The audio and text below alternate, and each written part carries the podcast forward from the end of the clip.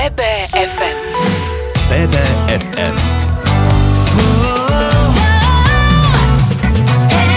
Naše bystrické. Už onedlho odštartuje v Banskej Bystrici druhý ročník festivalu mestských hudobných klubov. V dňoch od 16. do 18.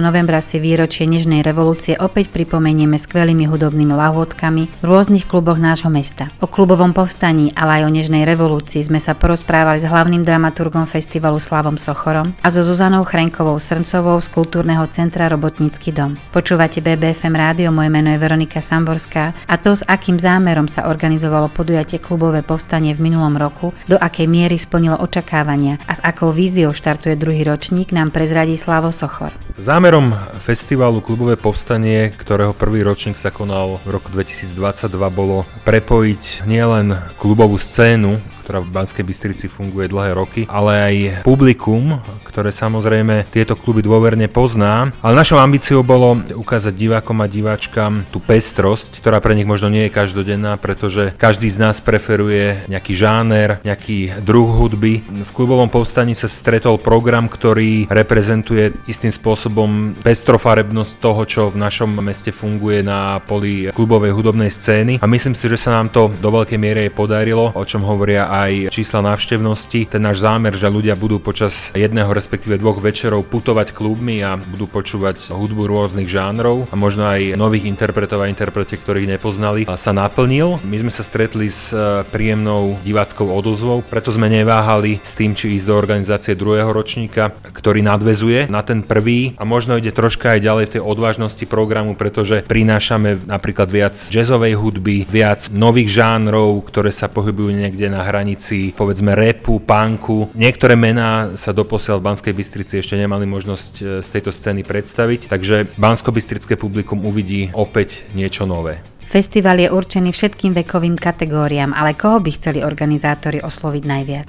Jedným zo zámerov nášho festivalu je práve pritiahnuť do verejného priestoru viac mladých ľudí, osloviť ich so zaujímavým programom, ktorý pre nich bude príťažlivý. Zároveň ich možno trošku tak zoznámiť s priestormi, ktoré aj nepoznajú, aj keď nepochybujem o tom, že mladá generácia má veľmi dobrý prehľad o tom, že čo sa na hudobnej scéne v Banskej Bystrici deje, ale takisto možno majú nejaké medzery v tom a nevedia, že aké všetky možné priestory v Banskej Bystrici existujú. A zároveň práve táto generácia je podľa mňa vždy najviac otvorená spoznávaniu aj nových hudobných žánrov, nových interpretov a interpretiek, takže mladí ľudia a Klubové povstanie idú rozhodne dokopy. Mesto Banská Bystrica a 8 hudobných klubov pripravilo druhý ročník Klubového povstania. Festival mestských hudobných klubov začína už o pár dní. Slava Sochora, hlavného dramaturga podujatia, sme sa v BBFM rádiu opýtali, ktoré kluby sa zapojili a čo je hlavnou myšlienkou festivalu. Ťažiskovým dejiskom festivalu Klubové povstanie bude tento rok 8 klubových priestorov. Budú to kluby Bosorka, Hogofogo, Klub 77, takisto Robotnícky dom, Klub u Francúza, Urban Spot, Výklad a samozrejme Kultúrne centrum Záhrada, v ktorých sa bude odohrávať počas 16. až 18.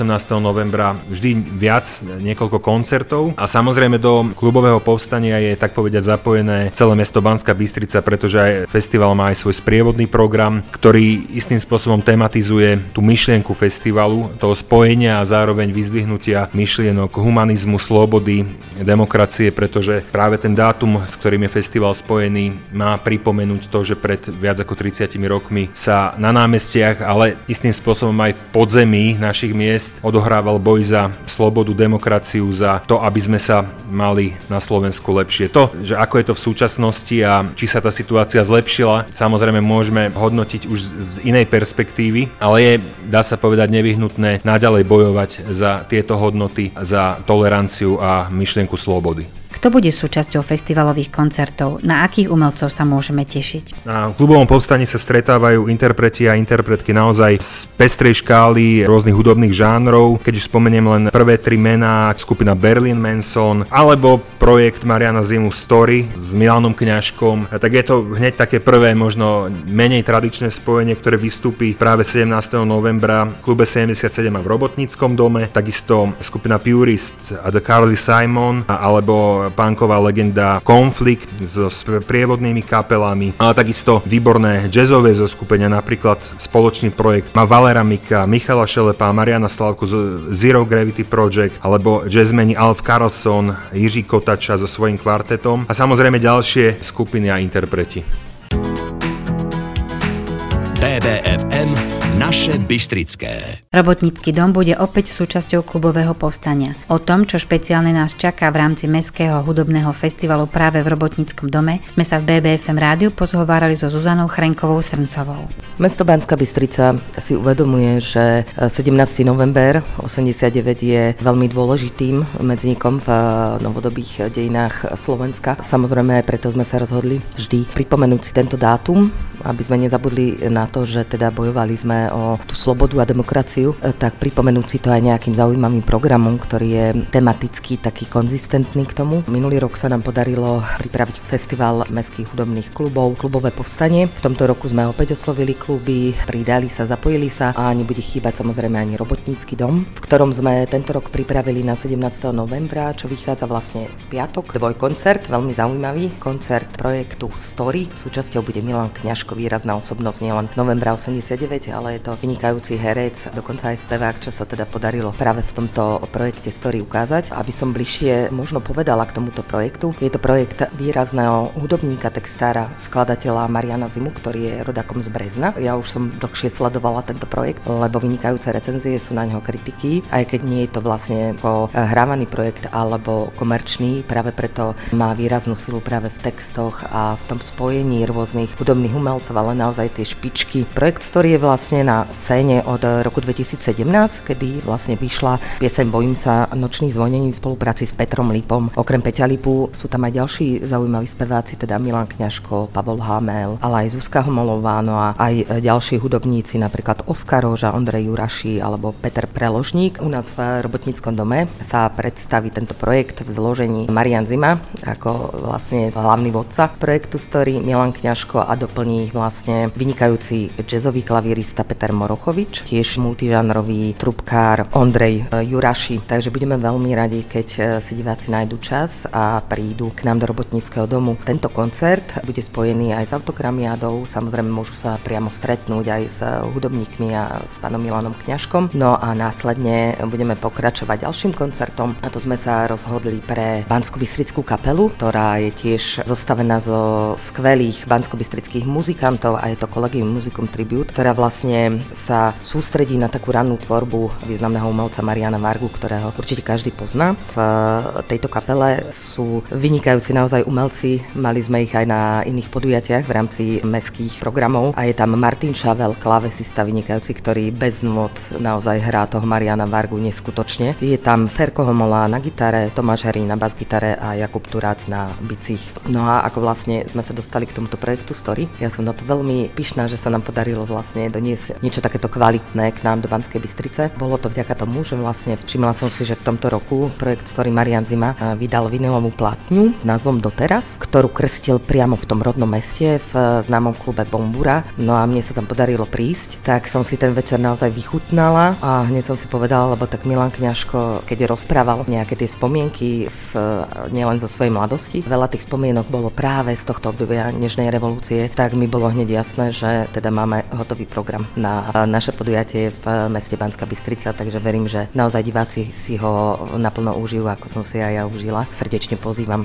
Klubové povstanie hudobný festival v meste pod Urpínom opäť otvorí brány do hudobných klubov a prepojí milovníkov hudby rôznych vekových kategórií, ktorí si budú môcť užiť pestrú žánrovú ponuku. A keďže 17. november a klubové povstanie kráčajú ruka v ruke, okrem koncertov má mesto Banská Bystrica pripravený aj zaujímavý sprievodný program. Viac už BBFM rádiu Zuzana Chrenková Srncová. Okrem unikátneho večera v Robotníckom dome už tradične pripravujeme aj také spomienkové podujatie aj v meste, v centre mesta, pretože aj Banská Bystrica bola sídlom VPN vlastne v rámci tých udalostí. V novembri 1989 nechybali ani na našom námestí SMP študenti a ľudia, ktorí bojovali za tú slobodu a demokraciu, ktorá nám veľmi chýbala a ktorú sme si našťastie vybojovali. A práve preto, aby sme to stále pripomínali, lebo nemáme to zadarmo, chceme vlastne tento odkaz aj priblížiť mladým študentom, ktorí to nezažili, možno tú dobu, v ktorej sme my žili, hej. Už tradične je pripravený sprievodný program, a to spomienková prechádzka po Banskej Bystrici,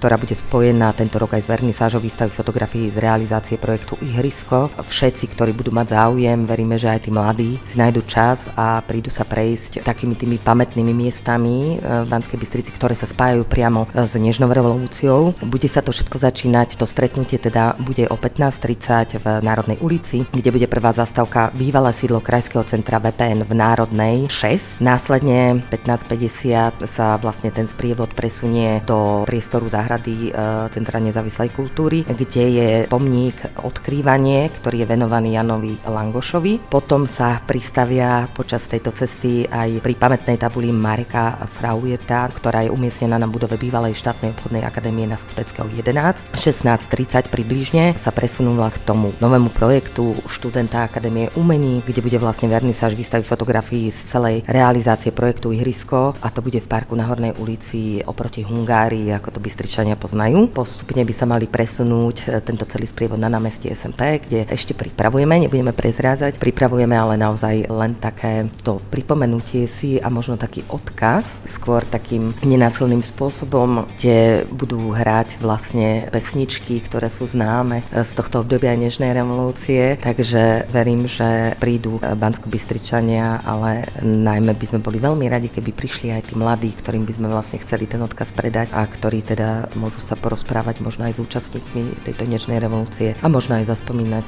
porozmýšľať nad tým, že v akej dobe teraz žijeme, ako to bolo predtým a že čo je pre nás dôležité v živote aj na Slovensku. Klubové povstanie aj v tomto roku zdôrazní na autentických a slobodných miestach Banskej Bystrice hodnoty, s ktorými naša krajina vstupovala do obdobia po roku 1989. Kde sa dozvieme bližšie informácie o festivale mestských hudobných klubov a prečo je dôležité pripomínať si 17. november, nám v BBFM rádiu povie hlavný dramaturg festivalu Slavo Sochor.